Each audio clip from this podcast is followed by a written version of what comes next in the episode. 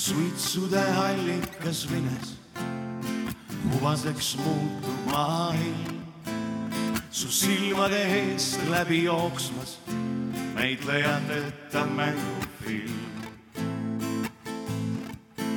tule alla sealt kõrgest tornist, kuhu tõstnud sind sõprade käed. kahe jalaga seistes maapinnal, hoopis selgemalt elu sa näed.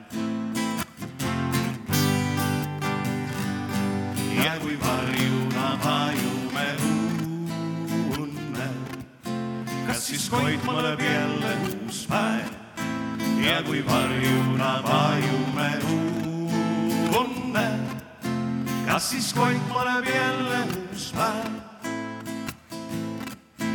leides elule mingigi mõte, mingi siht, mingi igatsus uus, võid ju öelda, et parandad ilma, tühjad sõnad on endiselt suus.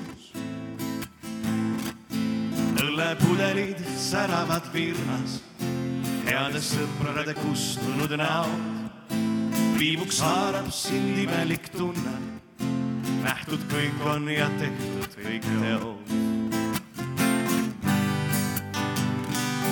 ja kui varjuna vajume unne, kas siis koitma lööb jälle uus päev? ja kui varjuna vajume unne, kas siis koitma lööb jälle uus päev?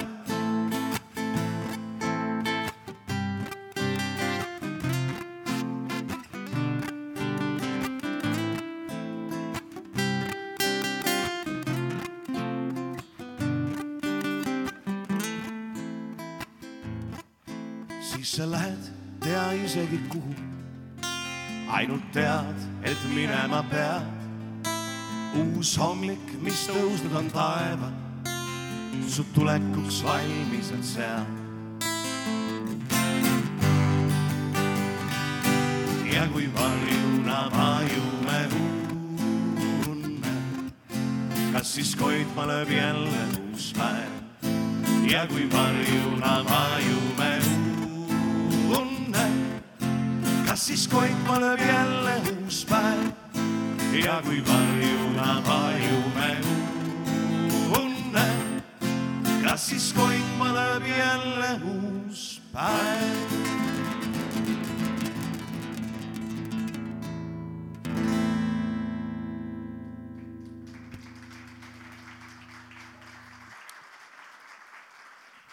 aitäh. tere õhtust, meie oleme ansambel Öösorr ja pean piinlikkusega tunnistama, et kuigi ma ise olen pärit siitsamast lähedalt Pärnu Jaagupist, sündinud, kasvanud ja koolis käinud, siis siia mõisa ma sattusin täna esimest korda. meie laulame põhiliselt oma laule, mis on siis kas minu või või Priidu kirjutatud ja, ja vahest ka mõne hea sõbra laulu, mis on meieni kuidagi keerulisi käike mööda jõudnud. laulame tavaliselt loodusest, sõpradest ja kõigest neist kummalistest mõtetest ja unenägudest, mis meile aeg-ajalt peale ja pähe tulevad.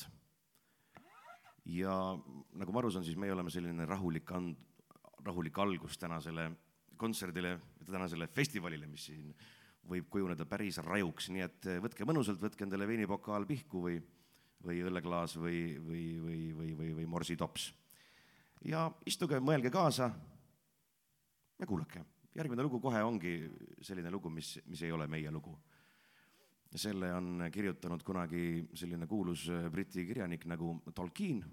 see lugu pärineb raamatust Kääbik ja viisi on teinud sellele meie hea sõber Lauri Rahusoo, kes on ühtlasi ka meie Iidvana plaadi või ainukese plaadi kaanekujunduse autor kandku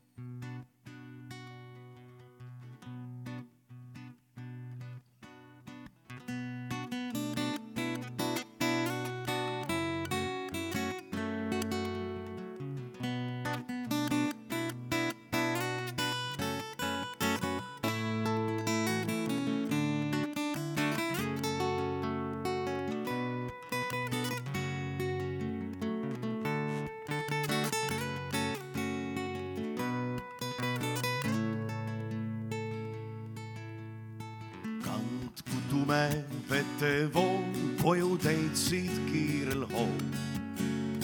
välja koopaist sügavaist põhjasüngeist mägismaist. kus on lai ja hämar laas, aina mornid varjud maas. jõgi metsast sinna viib, kus on paitav tuuletiib.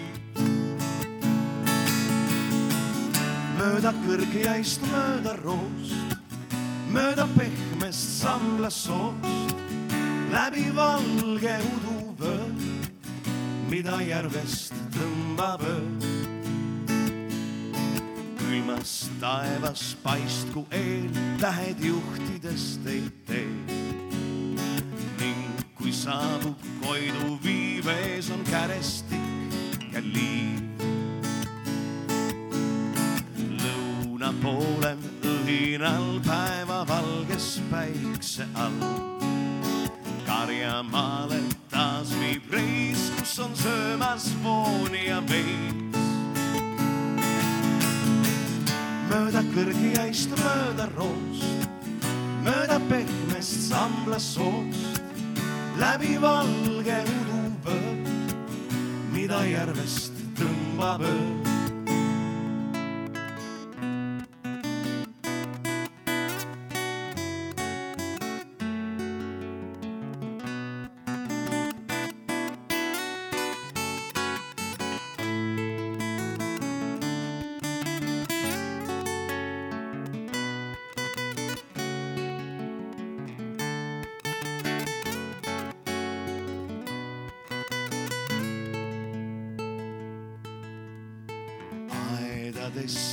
Aedadesse taas viib koos, kus on küpsev marjamoos. päevavalges päikse all lõuna poole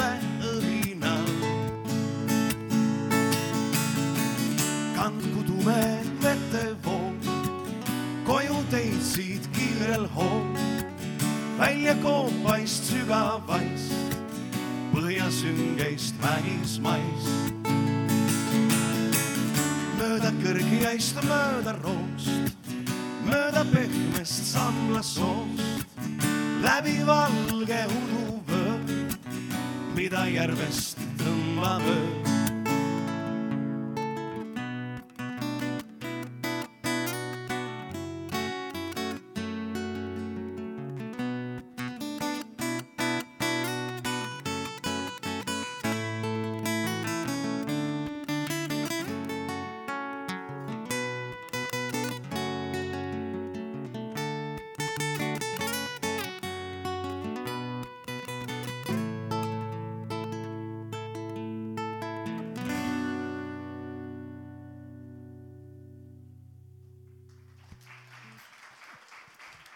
Aitäh. aitäh.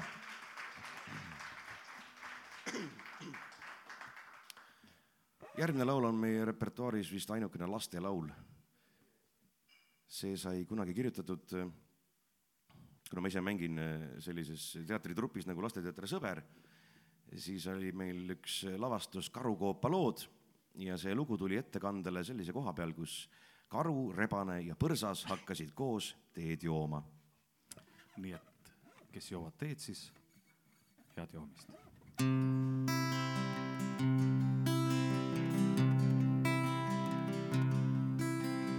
talvekülm on jäänud ukse taha, ahju kõrval istuda on soe. muremõtted jäta endast maha, kõik, mis väljas, kõik, mis eemal, see ei loe. sa võtad tassikene teed, see seest sind soojemaks veel teeb, kui sinna lisad kuldse mee, mis suvest alles jäänud veel, siis hakkab hea, siis hakkab hea, siis hakkab hea. lumi langeb akna taha hange, augelt kostab üksik hundi hull. meil on palav, kuigi külm on kange kiired pole meid ei häiri aja kuld, sa võtad tassikene teed, see seest sind soojemaks veel teeb, kui sinna lisad kuldse mee, mis suvest alles jäänud veel, siis hakkab hea, siis hakkab hea, siis hakkab hea. usse taad ei jäänud talve külma, Aho kõrval lämmän istu hää. muremõtte peast peab välja pilma. Kõik, mis tõispul saina tuu ei kõrvale, sa võtad tassikõne tiid. sealt siispoolt hämmel väski viib, Ti sisse paned kuldse miimi, mis lännud suve lõhnu tiid, siis nakkas hääl, siis nakkas hääl, siis nakkas hääl. sa võtad tassikene tee, see seest sind soojemaks veel teeb, kui sinna lisad kuldse meemi. mis suvest alles jäänud veel, siis hakkas hääl, siis nakkas hääl, siis hakkab hea.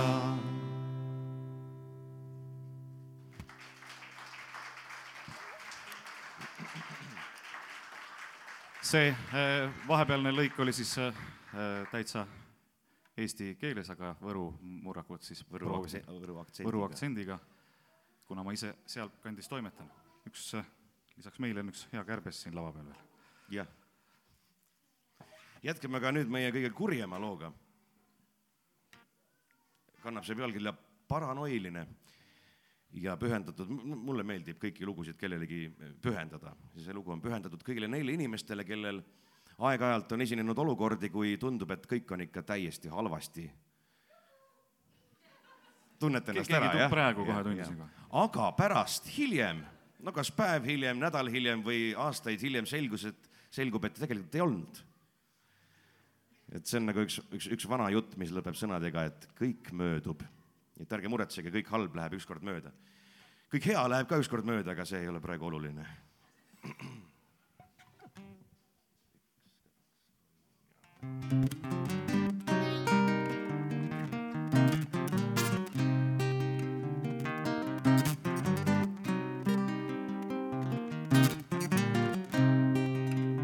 kui kurjus istub troonil tammisel ja paistab meile pahameele päike, siis hingepõhja mustal tõmmisel. kas silmad saavad sünge läike? kahtlikult hingates ma tean, on paradiisis miskit valesti. nii olevikku tulevikuks näen, raudrüüde vastu seistes alasti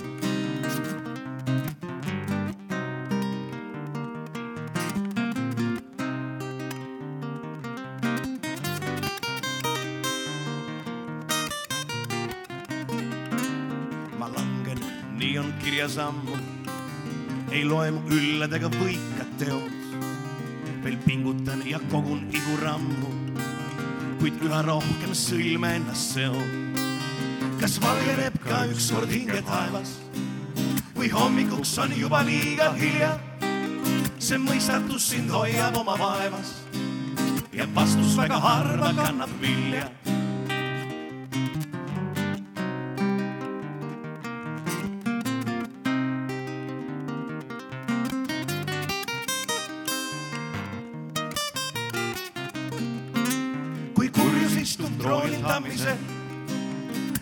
paistab meile pahameele päike, siis hingepõhja mustal tõmmisel.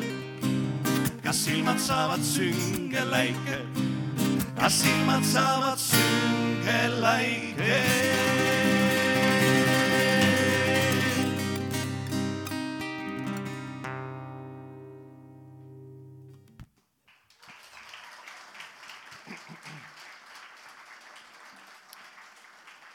aitäh.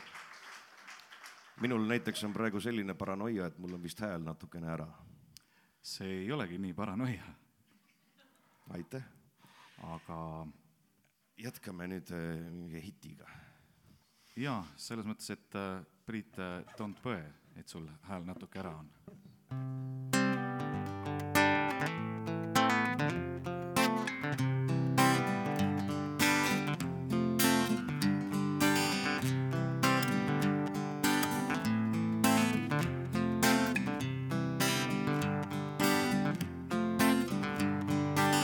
Ühes väikeses linnas, ühes väikeses baaris kus pidu oli täies hoos,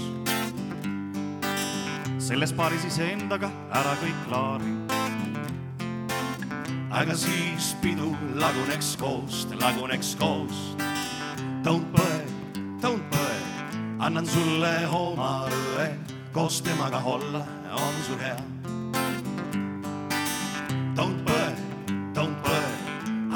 Sulle oma õlle, koos temaga läbi saama sa pead. ühes väikeses külas, ühes väikeses saunas,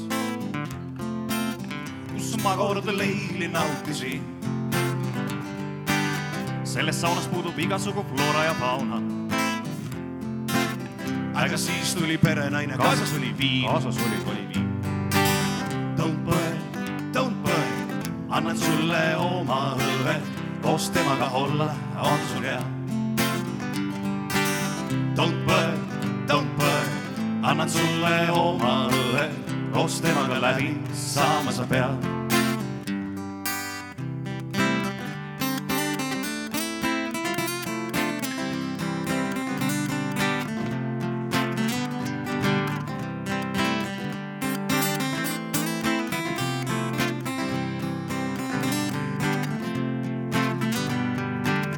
Ühes väikeses külas, ühes väikeses köögis, kus ma kord leiba praadisin, selles köögis mina üksinda iga päev röögin. aga siis tuli sõber ja ütles mul nii. ütles mul nii, don't põe, annan sulle oma õlle, koos temaga olla on sul hea. Annan sulle oma õlle, koos temaga läbi saama sa pead. Don't põe, annan sulle oma õlle, koos temaga olla on sul hea. Don't põe, annan sulle oma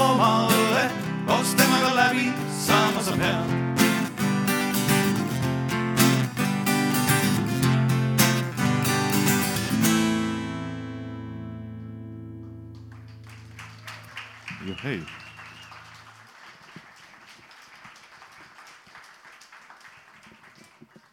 aitäh! Priit, sa lõid nii hoogsalt takti, et mikrofon hakkas elama. vahepeal igaks juhuks küsime, kui palju teist varem on öösorri kuulnud? ma mõtlen ansamblit Öösorr. oo, oo. ahah, enamus ei ole või umbes väga hea, siis me saame lugude vahele neid jutte rääkida, vähemalt on osa inimesi, kes ei ole neid kuulnud. Järgmise loo ette ei ole tegelikult midagi huvitavat rääkida. lihtsalt kuna meil on sellised aeglased ja rahulikud äh, lood, millest väga paljud sobiksid kontserdi lõppu, siis me peame nad kuidagi vahepeal ära jagama. ja nüüd tuleb üks selline vaikne rahulik lugu. kunagi me Aarega töötasime noortelaagris kasvatajatena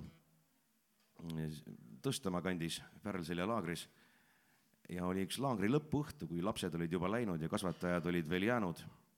siis oli üks selline sünge ja, ja tormine õhtu rannas. ja sealt on järgmine lugu inspiratsiooni saanud.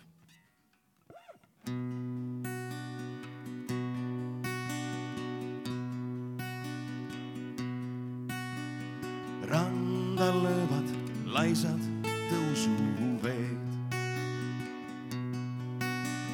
liiva alla maetud minevik. Taevavankrid kündmas linnuteed. kuskil siin on lõpp ja igavik. männimetsade lõhnades valitseb ununenud algus. tahaks jääda ning minna, mis edasi saab, ma ei näe. Kuskil kindlasti ootab mind kõle ja kustunud valgus. luidete taha on loojunud punane päev.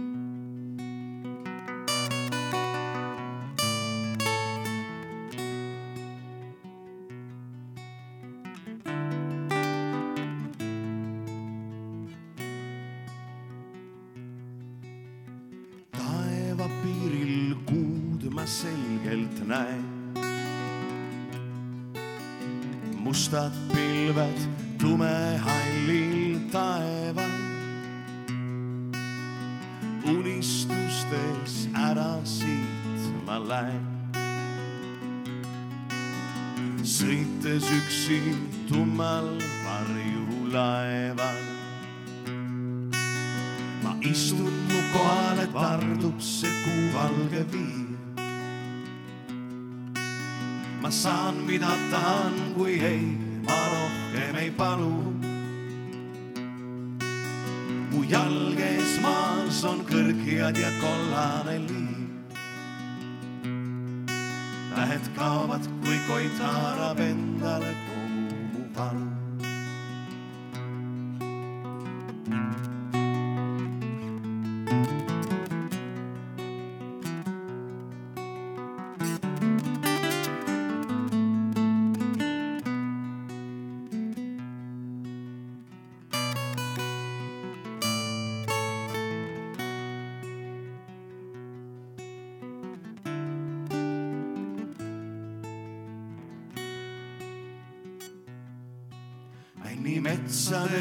Lõhnades varitseb ununend algus. ma saan, mida tahan, kui ei, ma rohkem ei palu. kuskil kindlasti ootab mind kõle ja kustunud valgus. tähed kaovad, kui Koit haarab endale kogu valu tähed kaovad, kui Koit haarab endale kogu muu valu.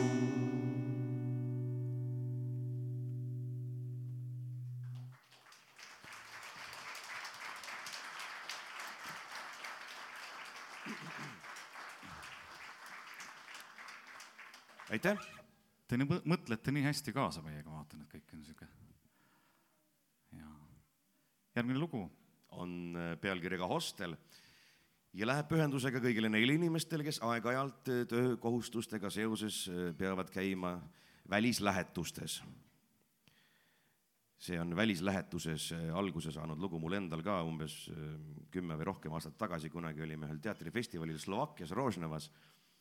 jõudsime sinna suhteliselt hilja pimedas kohale hostelisse ja hommikul avastasime, et me oleme keset orus mägede vahel ja kohutavalt ilus vaade avanes. ja siis ma kirjutasin esimese salmi ja ülejäänud salmid tulid kümme aastat hiljem juurde.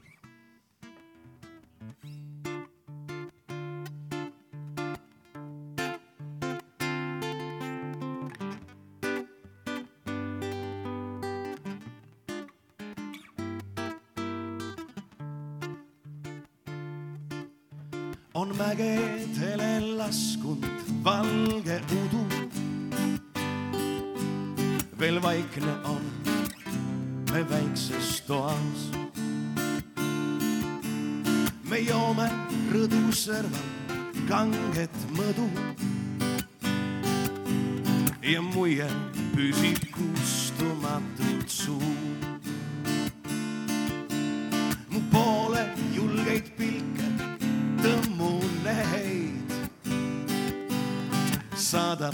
Saadab, kuid ma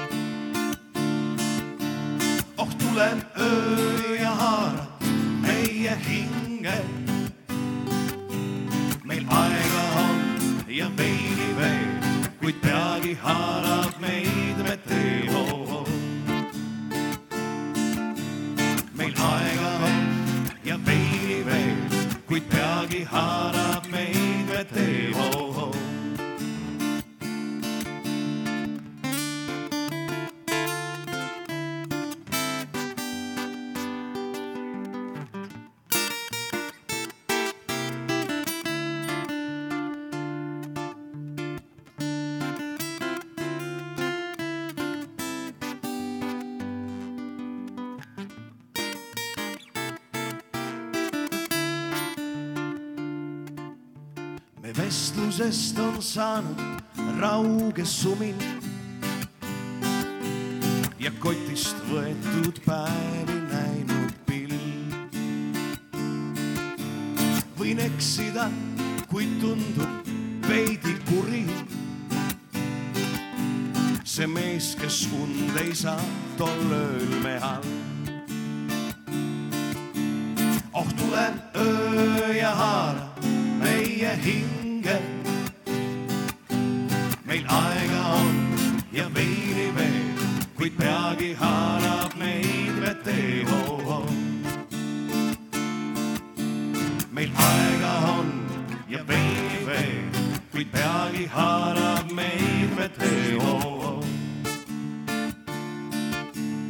Nii saabub hommik jälle liiga ruttu. kus kohtume, ei veel ei öelda või. kuid mäed, mis õhtul looritati uttu,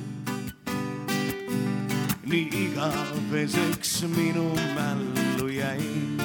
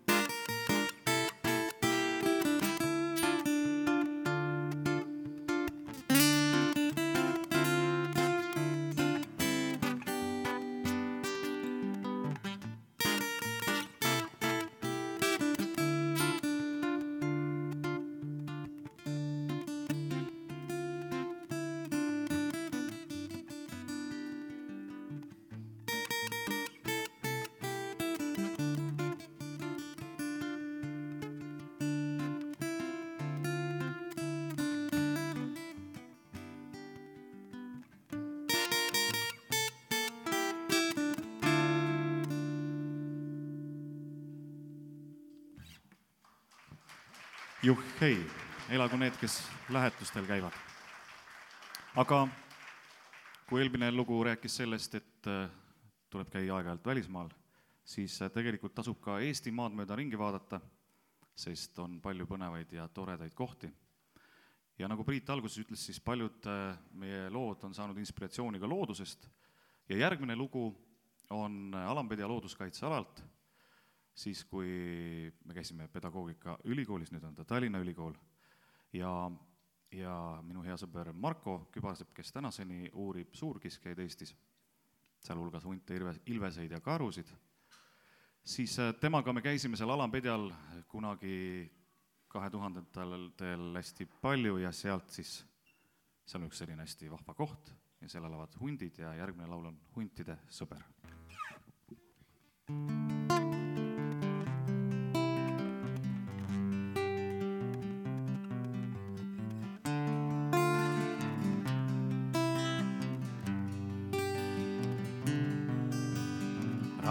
rabade keskel üks saar, koos elavad seal nad. Ja keegi ei teagi, kuhu viib nende tee. sinna minna ei saa. Ükski mõttenõder, sinna minna saavad vaid head. sa oled huntide sõber ja huntide sõbraks sa jääd. ja sinul on huntide keskel nii hää. sa oled huntide sõber ja huntide sõbraks sa jääd. ja sinul on huntide keskel nii hää.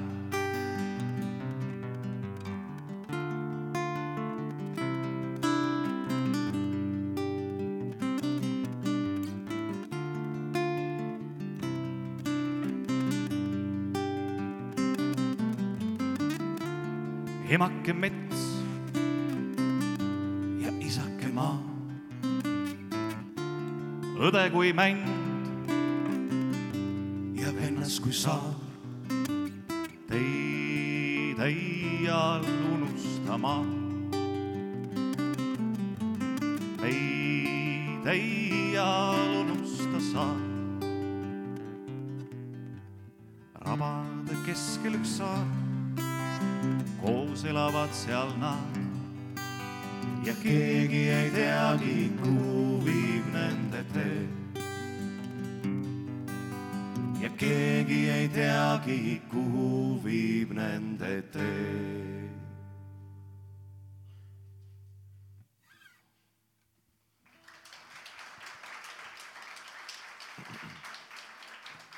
elagu siis kõik need, kellel meeldib aeg-ajalt looduses uidata ja põnevaid asju vaadata või uurida või pildistada või joonistada või filmida või mida iganes. ja ka nüüd lähme loodusest hästi kaugele. nagu öeldud, mitte ainult loodusest ja sõpradest, vaid ka igasugustest veidratest mõtetest ja unenägudest saavad meil lood alguse. olen viimased äh, kolm aastat tegelenud äh, sellega, et hobi korras teen Eesti kirjanike ulme- ja õuduslugudest kuuldemänge. Et kui keegi tahab kuulata, siis tumedadtunnid.ee, sealt saab kuulata ja, ja sellega seoses ma olen lugenud igasuguseid ulmekaid ja õudukaid hästi palju. ja siit sai natukene ka järgmine lugu inspiratsiooni. nimelt kunagi, kui te mäletate, oli kosmoses selline objekt nagu orbitaaljaam Mir. mõned vanemad inimesed veel mäletavad. Siis ta elas oma aja ära ja lasti tal alla ookeani plärtsti puruks kukkuda, aga minul jäi kummitama mõte, et mis siis, kui nad kogemata unustasid sinna kaks kosmonauti pardale ja sellest nende kahe kosmonaudi, kahe astronaudi viimasest õhtust ja viimasest peost see lugu räägibki. astronautide pall. täna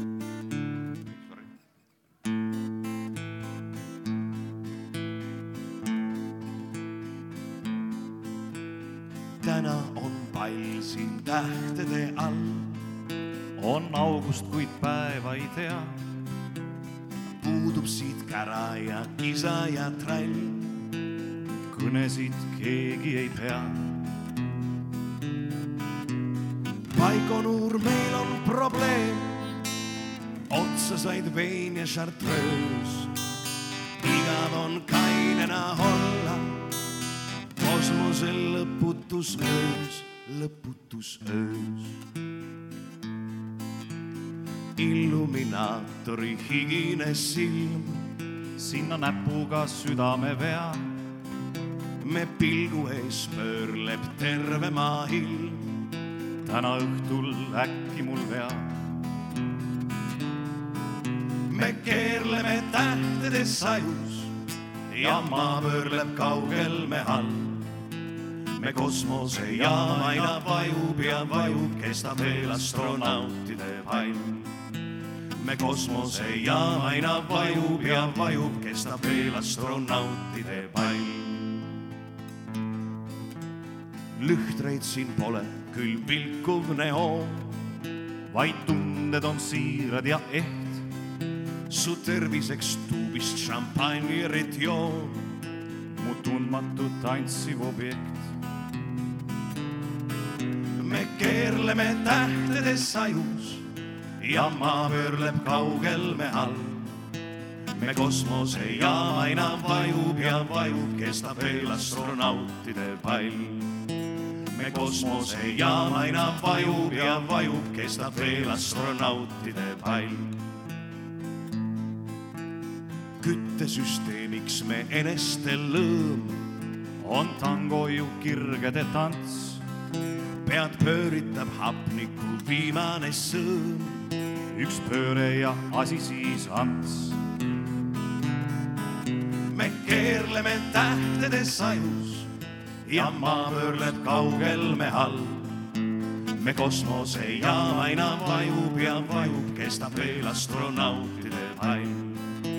me kosmosejaam aina vajub ja vajub, kestab veel astronautide pall. Me keerleme tähtedes sajus ja maa, mis pöörleb me all ja maa, mis pöörleb kaugel me all, on äkitselt liig lähedal.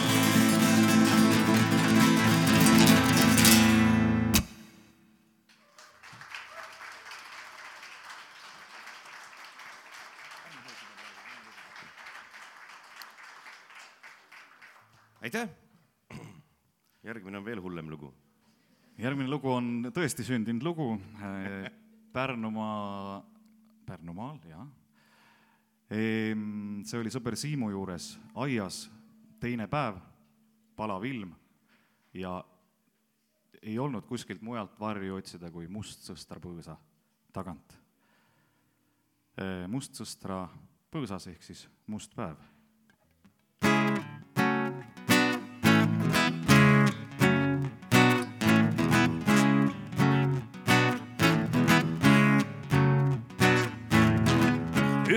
oma väikse vokiga. Sõitsin kodu poole, et seal veidi nokkida.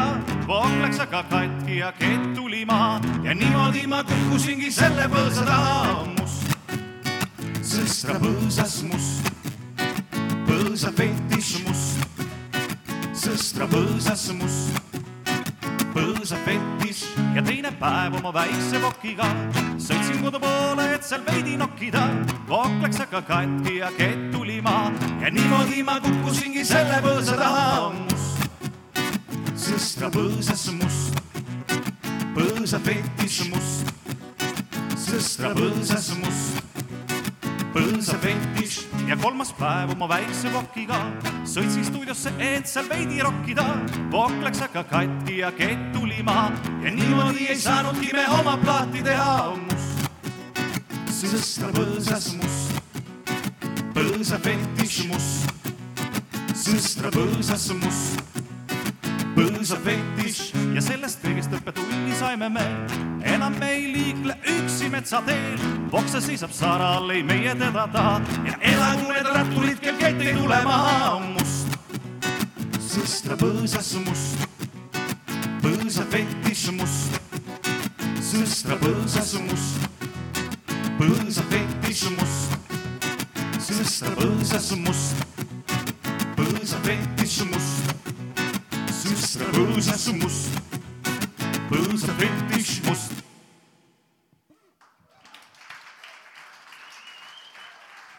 hei. Teil on selline tänasele üritusele kokku kutsutud, ma saan aru, ainult valitud inimesed siis, et neid teisi päevi on kindlasti teil ka olnud, et. teeme ühe teise päeva loo veel. õigemini see räägib sellest õhtust, mis eelneb sellele teisele päevale ja täna, õigemini sel kevadel möödus mul endal siinsamas kõrval äh, Pärnu Jaagupi Keskkoolis kakskümmend äh, aastat lõpetamisest. Ja just nimelt täna õhtul on meil siis klassi kokkutulek üle kümne aasta, nii et me loodame, et sellest saab ka selline õhtu, nagu just järgnevas laulus kirjeldame. sigar veel suitses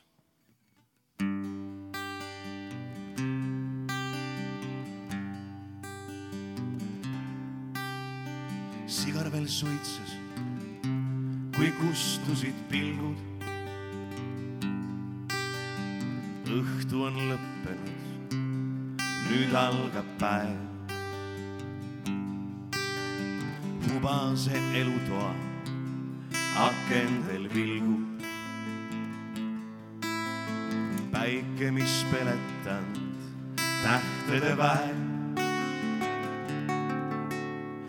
väsinud kehade täiuslik rahu. peatunud elu kui katkenud film. veel maised mured meil pähe ei mahu. veel meid ei masenda ärkav maailm. meid magada laske milleks see kell, mis aheldab orjana rakkesse taas. me ärkame siis, kui uni on läinud ja õhtused varjud on jällegi maas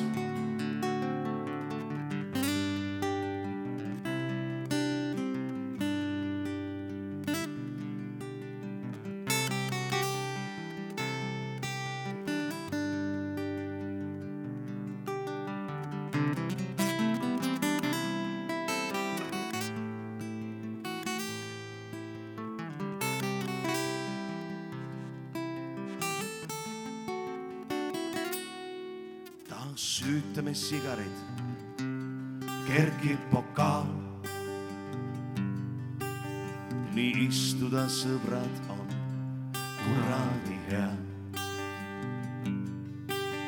on elu kui tundmatu kunstniku maal,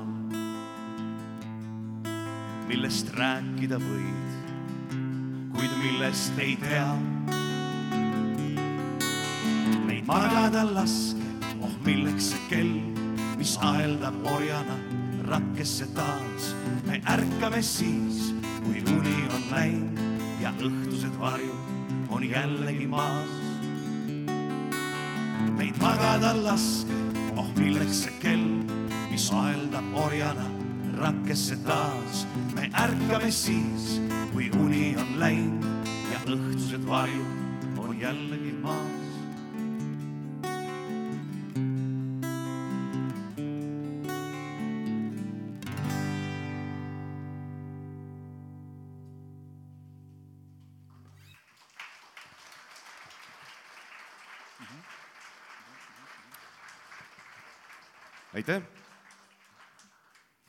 Järgmise looga on äh, üks pikem lugu seotud. tahad sa lonksu vett võtta selle peale? nojah, need, kes seda lugu kuulnud on, need võivad ka käia baarist läbi vahepeal. nimelt käisin kunagi Aarel Võrus külas, istusime, Võru linnas oli selline kõrts nagu Hundijala kõrts, välikohvikus enam seda ei ole. ja enam ei ole ja siis meie lauda tuli üks mees, kes oli ilmselgelt suhteliselt väga ebakaines olekus vanemapoolne mees halli peaga. ja ütles, et tema nimi on Michelangelo. et ta on väga kuulus, tal on näitused üle maailma New Yorgis, Tokyos, Milanos. ja siis ta võttis põuest välja Gorbatšovi viinapudeli. meil laua peal oli klaas, mille sees olid salvrätikud, ta võttis sealt äh, klaasi sees salvrätikuid välja, valas selle oma viina täis, jõi selle tühjaks ja siis sõi salvrätikuid peale. ja lõpetuseks ta küsis meie käest, et kas me tahaksime, ta tantsiks meile Itaalia tantsu. me ütlesime, tahame küll. ta ütles selle peale, et ta on praegu natuke purjus, ta tantsib ühe käega. ja siis tegi niimoodi. me kumbki ei ole seda meest ei enne ega pärast seda päeva näinud aga nii palju ta mulle inspiratsiooni andis, et õhtul hiljem Aare hoovis telgis vedeledes ma kirjutasin, kirjutasin tast laulu Unistaja.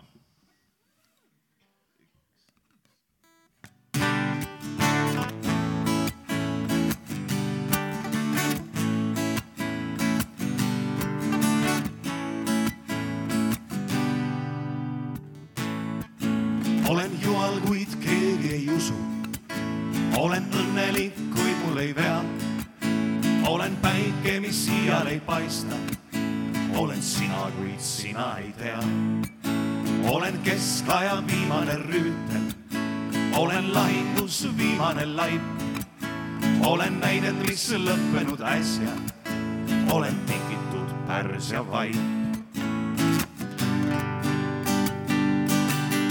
Miks ei usu mind kogunenud massid, saalis seiravad vihased näod, minu enesekindluse seina, tekivad tohutud praod, tohutud praod.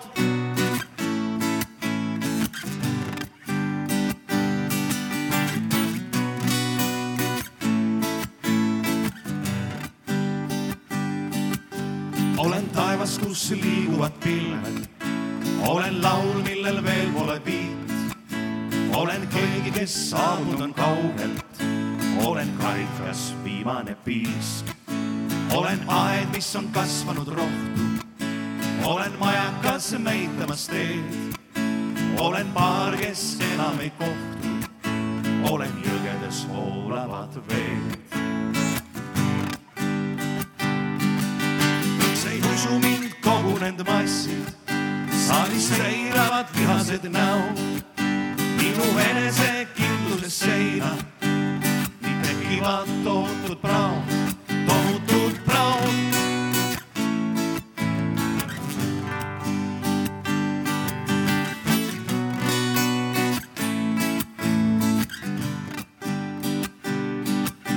olen taevasse suunatud kosmoselaev, olen ilus ja aus ja hea olen see, kelle koht pole kunagi siin, olen purjus ja muud ma ei tea.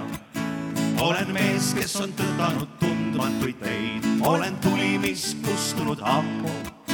olen jälitanud ingleid ja püüdnudki neid, äkki ärkan ja kiirendan sammu. miks ei usu mind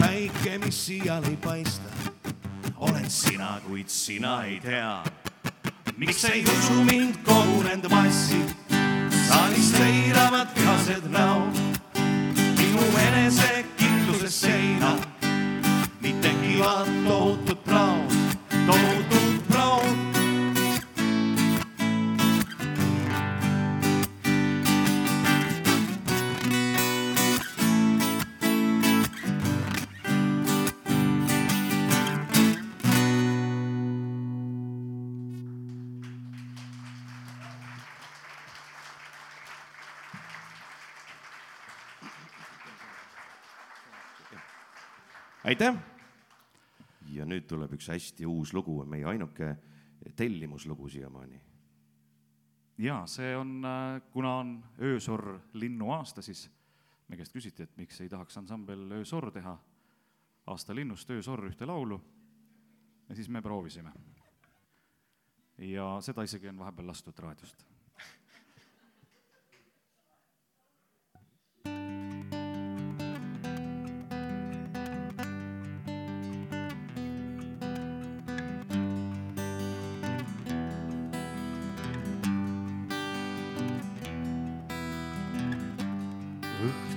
kõnnib üksik mees.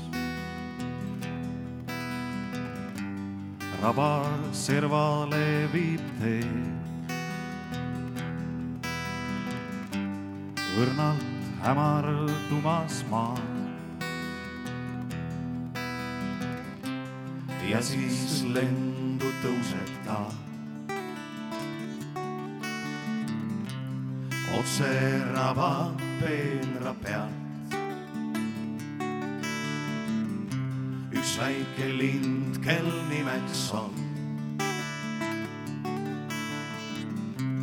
targad nimetanud. öösorr, öösorr, öösorr, öösorr, öösorr, öösorr öösorr, öösorr. Vaevu märgatav on see. siiski edasi läheb mees. mööda raba serva teed. lendudustes lenneldes. müstilisel rabamaa. Väike lind, kel nimeks on. targad nimetanud. öösorr, öösorr öösorr, öösorr, öösorr, öösorr, öösorr, öösorr. Otsa lõppenud on tee. siiski edasi läheb mees.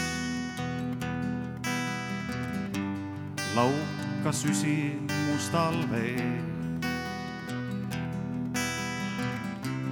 peegeldumas kõik, mis ees. öösorr, öösorr, öösorr, öösorr,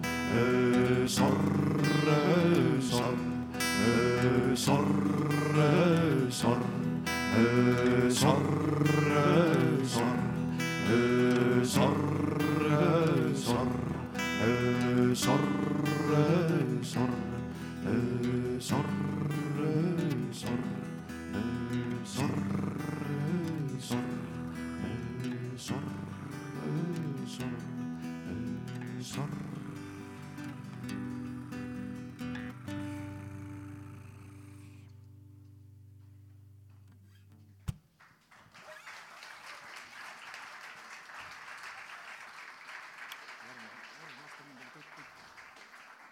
jah, ma ei tea, kas seda tohib öelda juba, mis järgmise tohib aasta ikka, see käis kuskilt meediast läbi minu arust. järgmise meid, aasta meid, lind meid, oota nüüd, meid kutsuti ornitoloogide suvepäevadel esinema ja siis me saime esimese, ühtedena esimestest teada saladuse, kes on järgmise aasta aastalind.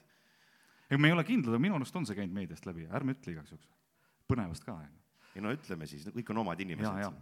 üks, kaks, kolm. tutt-pütt. Las see tutt-pütt praeguseks siis nüüd jääb, ma ei kujuta ette, kes sellest laulu teeb, aga, aga keegi tea. sellest võiks tulla mingi hea selline mõminaräpi moodi asi, tutt-pütt, tutt-pütt, okei okay., hea küll. Lähme nüüd ühe kurva loo juurde jälle. see on tegelikult Eesti rahva lugu. Noh, jah, no- Eesti no- rahva lugu ongi kurb, aga, aga Me aga oleme- ma lugesin jah, vahepeal äh, igasuguseid äh, jutte Eesti vanemast põlvest ja tihtipeale kogu, kogu aeg nagu selle jutu lõpus neiu jääb kurvaks ja hüppab oia. millegipärast Eesti, Eestis tuleb seda väga tihti ette vist.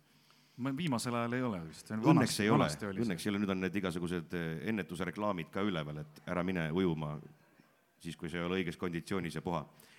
aga mina kirjutasin loo sellest, mis siis edasi saab, kui ta on sinna oi ära hüpanud. nii et meie kõige pikema pealkirjaga laul, see on Õnnetu neiu jõkke hüppamise lauluke.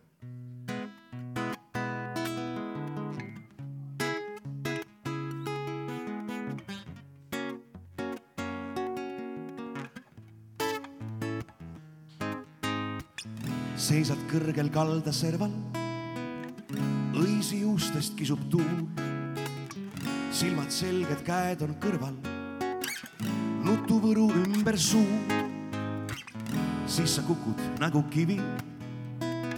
Sinna, kus on tulvaveed, segi löödud lainte rivi, rõõmsalt jätkab oma teed.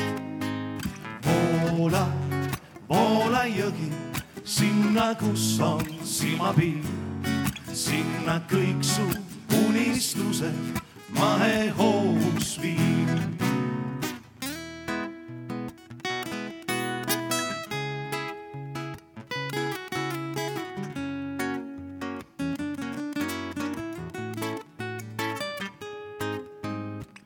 nii sind kannab tume vesi sinna, kus on võõrad maad, ainult vaikselt vetel lesi, lõpuks kõigest rahu saab.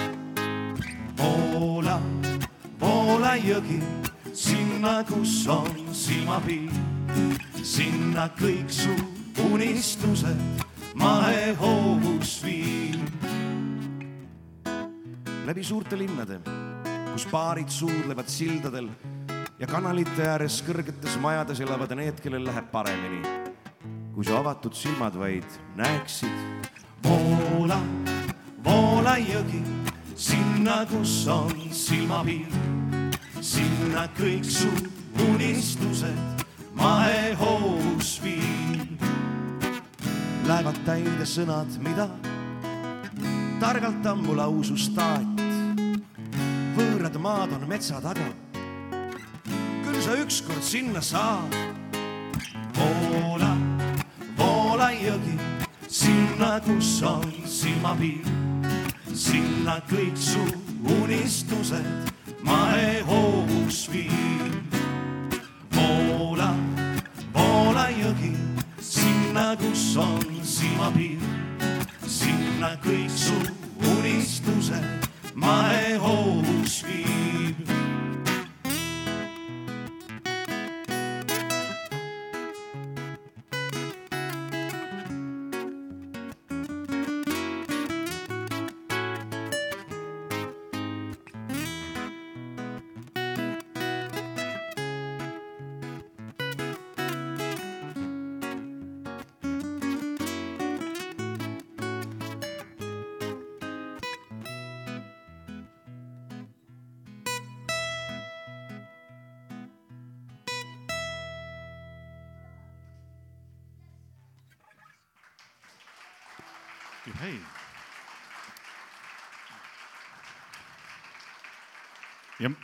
aitäh! märkamatult hakkame jõudma oma rännakuga sinna lõpufaasi, aga te olete väga tublid olnud, need, kes on seisnud lausa niimoodi püsti, suutnud seista.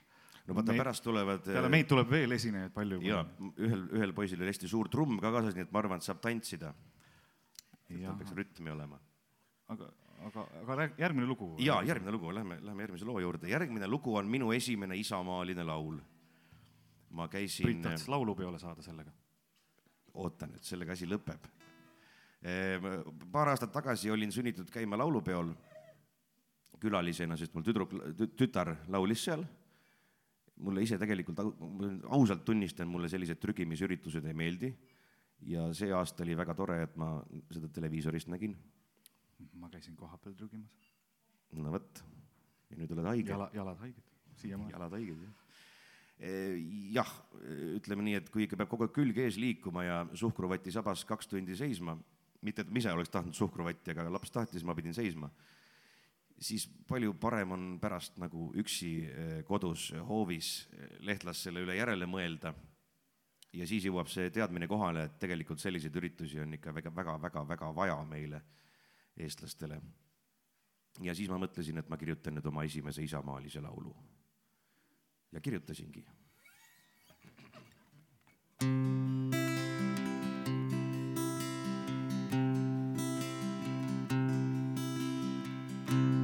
metsade hääletus, aasade sumin, kruusatee käänakud, Eestimaa suvi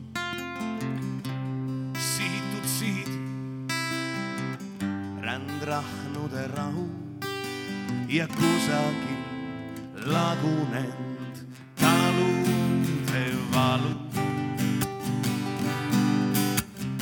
all sinised taevad, üle mustava maa käib valgete pilvede lend. siit rõõmu ja vaeva saan. mu juured on siin idanen. külapidude kära, naabrite jonn, purgede kruuksed ja puu otsas onn. rabade rõskus, kogu suvine sadu ja talumees ikkagi ajamas valu. all sinised taevad, üle mustava maa käib valgete pilvede lend. siit rõõmu ja vaeva ma mõlemat saan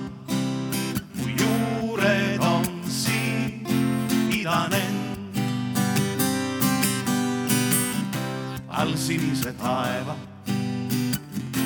üle mustava maa käib valgete pilvede lend. siit rõõmu ja vaeva ma mõlemat saan. mu juured on siin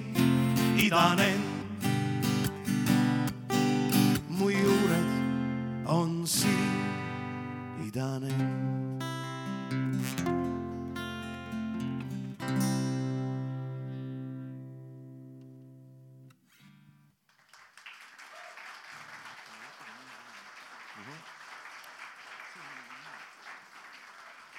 aitäh!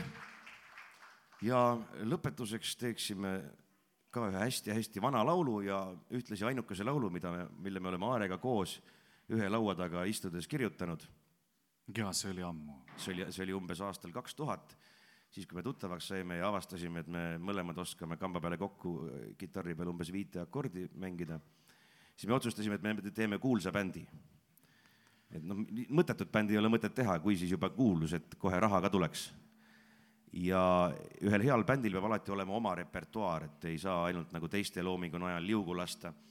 istusime parajasti Tallinnas karjakeldris ja hakkasime siis kohe loomingut välja pingutama endast. paberit meil ei olnud, salvrätiku ja pastaka laenasime baaridaami käest ja siis kirjutasime. panime sisse sellised kindlad asjad, mis peavad olema ühes korralikus noh, kõrtsibändi repertuaaris, sest me tahtsime hakata käima mängimas siis ikka noh, kõrtsides ja ööklubides. me aru saanud, seal makstakse hästi. jaa, seal raha liigub. siis me panime loo sisse kohe noh, et õlle panime sisse. tubaka. tubaka panime, siis tohtis veel kõrtsis suitsu teha. naised panime sisse. loomulikult, loomulikult. ja siis, mis me, mis meil siin veel on ja sõbrad muidugi panime ja, sisse. ja siis me saime pika-pika loo saime valmis ja siis läksime koju ja siis Aare kaotas need sõnad ära. kuus aastat hiljem leidis kuskilt mapi vahelt. ma ei kaotanud, ma panin ära ja tegi viisi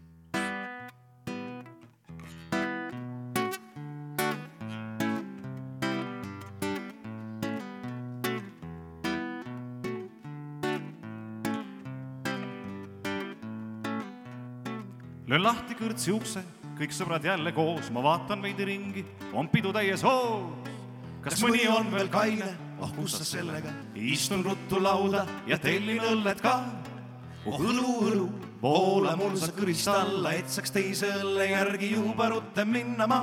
oh õlu, õlu, voola mul sa kõrist alla, et saaks teise õlle järgi juba rutem minna ma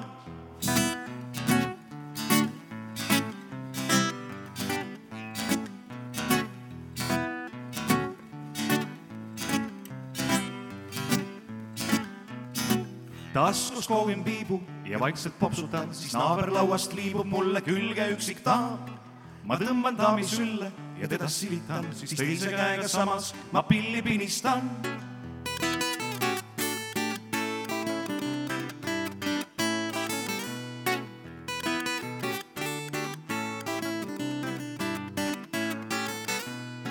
kõik rahvas tantsib valssi, joon kannu põhjani, võtan naise kaisu ja oma koju viin sest ajast kokku jäime ja algas minu piin, mul kodus kuri naine ei kõrtsi lase mind.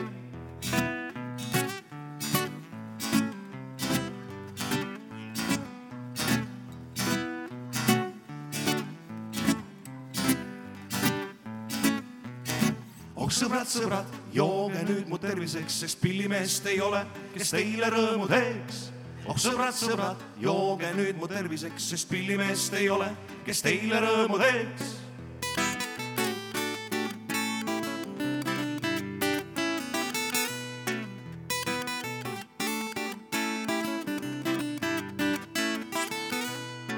kuid sõbrad, ärge matke mind nii vara maha veel, kes teab, võib-olla juba ma teie poole teen kuid sõbrad, ärge matke mind nii vara maha veel, kes teab, võib-olla juba ma teie poole teen.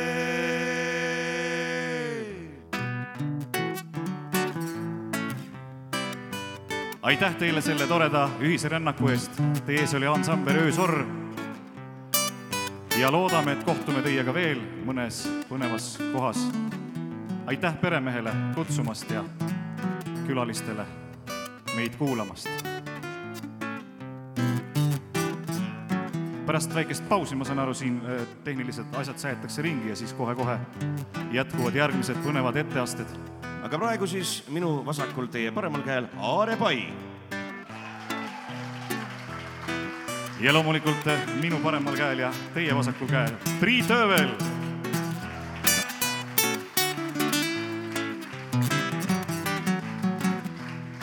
kuid sõbrad, ärge matke mind nii vara maha veel, kes teab, võib-olla juba ma teie poole teel. aitäh, ilusat Kuurebaste festivali jätku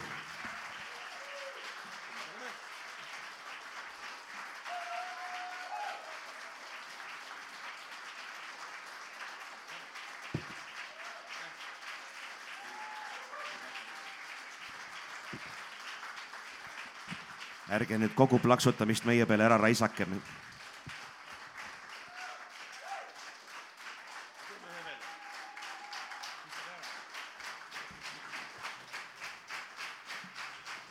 Ma ei tea, seda ei ole ette vist nähtud, aga me teeme ühe veel siis. ajakava on nii tihe, et me ei hakka vahepeal ära minema, et te saaksite meil tagasi plaksutada, me jääme siis juba korra siia. kas teeme nii, nagu tavaliselt tehakse või nii, teeme nii, nagu meie tavaliselt teeme? siis öelge üks soovilugu, mis te tahate. öösorr, selge, tuleb öösorr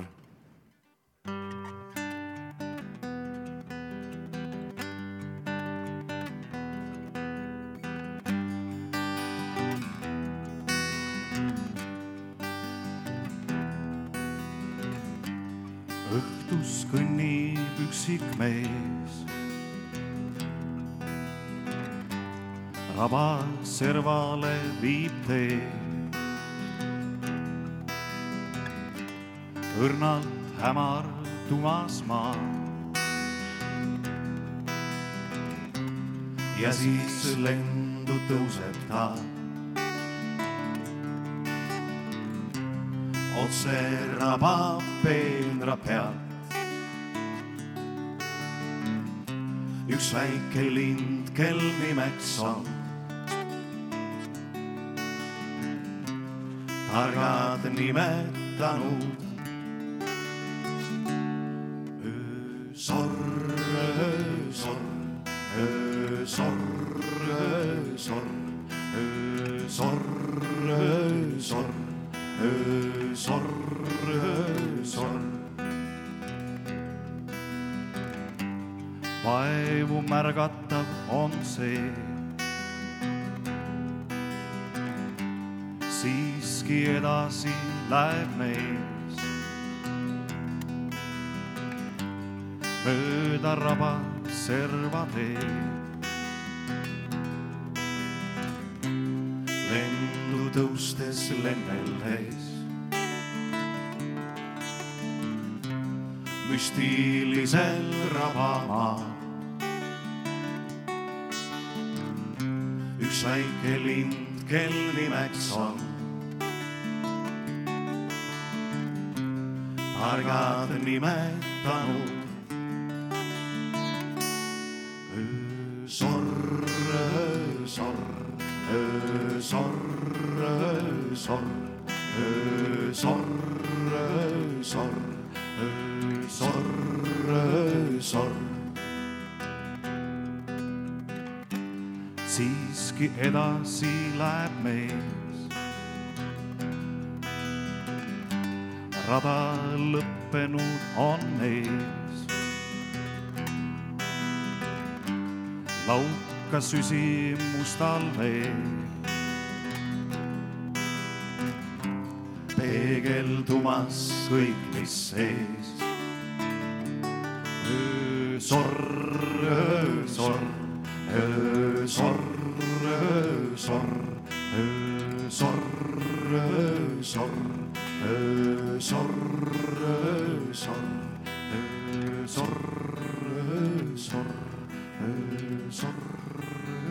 sorr, öö sorr, öö sorr, öö sorr, öö sorr, öö sorr.